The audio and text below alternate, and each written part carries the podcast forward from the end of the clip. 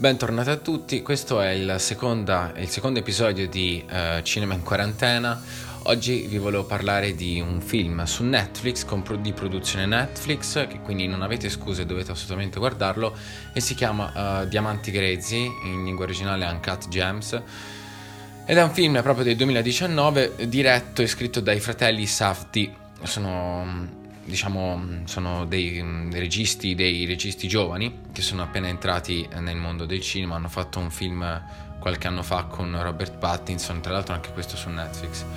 Eh, allora, il film ehm, è di un genere abbastanza difficile da definire, comunque possiamo dire thriller, azione e drammatico. Eh, siamo nel duemiladodici e eh, Adam Sandler è un gioielliere ebreo eh, newyorkese che mette le mani su un opale nero rarissimo. Allora, Adam Sandler lo conosciamo tutti, almeno molti lo conoscono, classico attore di commedie demenziali, eh, stupide, ok?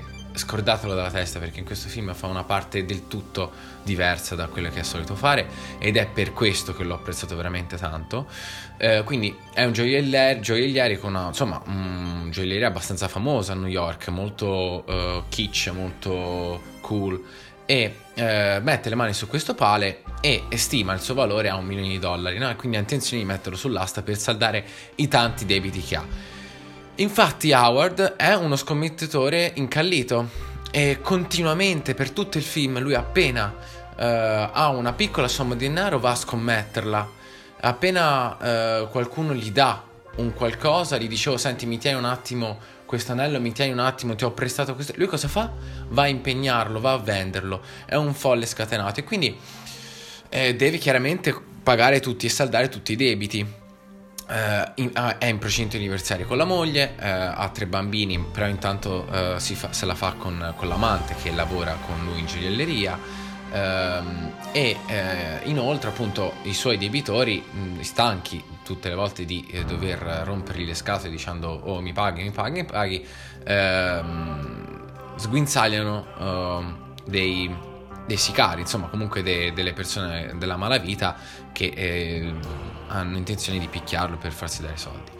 Eh, quindi cosa succede? Howard uno di questi giorni incontra in negozio, arriva in negozio un cestista americano dei Boston Celtics che si chiama Kevin Garnett, che è veramente un ex cestista, veramente dei Boston Celtics. Infatti come mai questo film è ambientato nel duemiladodici? Perché tutti i fatti che eh, succederanno, i fatti eh, relativi allo sport, quindi al basket ad esempio, sono veramente successi. Infatti, oltre al Kevin Garnett, eh, questo cestista, c'è anche The Weeknd, che a suo tempo nel duemiladodici non era così fi- eh, famoso fi- eh, come adesso, però si faceva strada, era, era canadese, quindi era sconosciuto agli occhi degli americani, però si faceva strada. E quindi anche, anche lui è presente nel film, e questa cosa a me mi fa impazzire, penso che sia stupenda, quanto veramente prendono persone vere e le fanno, interpretano i propri personaggi. Insomma, fatto sta che questo, questo cestista doveva comprare un anello, un qualcosa, un orecchino, e eh, Howard, per diciamo caricarlo, per risvegliare l'interesse dello sportivo, gli fa vedere questo pale, no? Questo pale che appena lui eh, lo prende in mano, appena vede eh, e studia questo pale, eh, rimane folgorato. Infatti c'è proprio una, una scena in cui eh, quasi sembra che lui entri dentro questo pale, quasi come se lui vedesse il suo futuro, eh, e quindi dice no, via, questo, questo qui me lo devi prestare assolutamente, perché cioè, eh, è una cosa impressionante, io sono sicuro che mi porterà fortuna, e guarda, domani o stasera gioco contro i Philadelphia, ehm, ti prego lasciamelo e poi domani te lo ridò. Questo pale che chiaramente è super bello di qua e di là, uno cosa fa? Magari aspetta e dice no, guardalo appena... No, no, lui lo presta, va bene. Però gli dice guarda, eh, Howard gli dice va bene, io ti presto l'opale, però dammi qualcosa indietro. E lui gli dà eh, un anello eh, dei Celtics, eh, un anello chiaramente super costoso di qua e di là. Lui cosa fa? Lo va a impegnare. Cioè, eh, con la promessa che venerdì, quindi pochi giorni dopo, l'avrebbe ripreso, eh, cosa che poi non farà perché se ne scorderà, perché chiaramente mh, nel film successivamente ci saranno sempre più problematiche ehm, che costringeranno Howard costantemente a vendere, a, a scommettere, a, a comprare. E infatti cosa fa? Con quei soldi, con i soldi che lui ehm, guadagna impegnando l'anello di questo cestista, va a scommettere, va a scommettere sul fatto che lui vince, perché eh, è anche, anche Adam Sandler è proprio convinto che lui possa vincere la partita.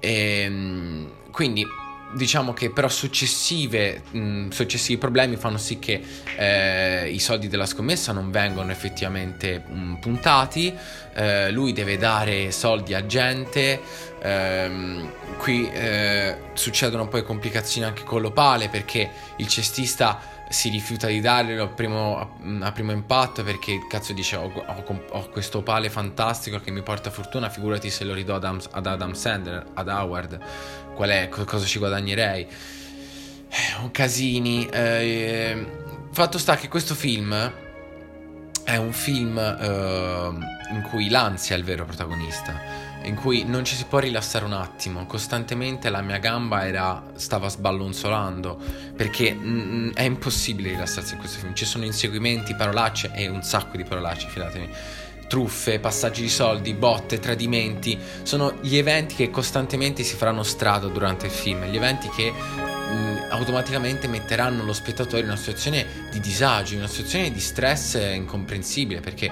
questo, questo tipo, questo Howard ehm, è un personaggio problematico che perde soldi, si indebita, appena riesce a fare qualche soldo vediamo che va a scommetterli, appena affida qualcosa, eh, qualcuno gli affida qualcosa, sia un gioiello, sia fiducia, eh, lui la, la, la sputtana, la strappa, e cercandoci di guadagnarci sopra. È una cosa impressionante, cioè ti fa stare male, ti fa veramente stare male, perché chiaramente poi eh, il problema non sono solamente i soldi che uno perde e guadagna, sono anche tutti, c'è il fatto che eh, c'è la malavita eh, dietro le costole, che eh, da un momento all'altro potrebbe ammazzare la moglie, ammazzare i figli, eh, e quindi la situazione è drammatica, diciamo, cioè ti mette veramente, ti mette veramente ansia.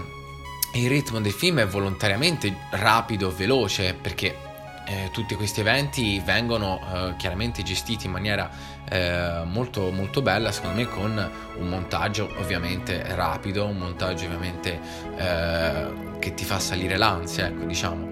E tutto questo è accompagnato da una magnifica colonna sonora eh, che sentirete in sottofondo, eh, in stile eh, elettronica, diciamo, mi ha ricordato molto gli anni ottanta, e proprio eh, anche l'uso di colori e luci eh, sono fantastici, secondo me. Infatti c'è questo proprio questi, queste luci, questi colori quasi psichedelici in alcuni casi. Ad esempio io, io vado, vado, mh, vado matto per eh, tutte le robe psichedeliche, però eh, come vi dicevo prima ci sono delle scene in cui i personaggi guardano attraverso l'opale, oppure eh, in cui eh, si, si entra proprio dentro questo opale eh, con uno zoom, e ci sono questi colori, queste scie nebulose, quasi come se fosse un, un, dentro un universo, che mi hanno mandato veramente fuori di testa. E proprio questi colori accesi e questi colori forti che mi hanno tenuto, mi sembrava un bambino che guardava un cartone animato, ero veramente con la bocca aperta, mi ha veramente stracolpito sta cosa, mi è piaciuto un sacco. Quindi chiaramente vi consiglio la visione, eh, penso che comunque sia un film veramente adatto a tutti, con un ritmo veramente rapido che eh, non vi farà sicuramente addormentare, non vi farà annoiare. Quindi eh, vi saluto, ci vediamo al prossimo episodio, ci vediamo a domani, e buon film, buon cinema.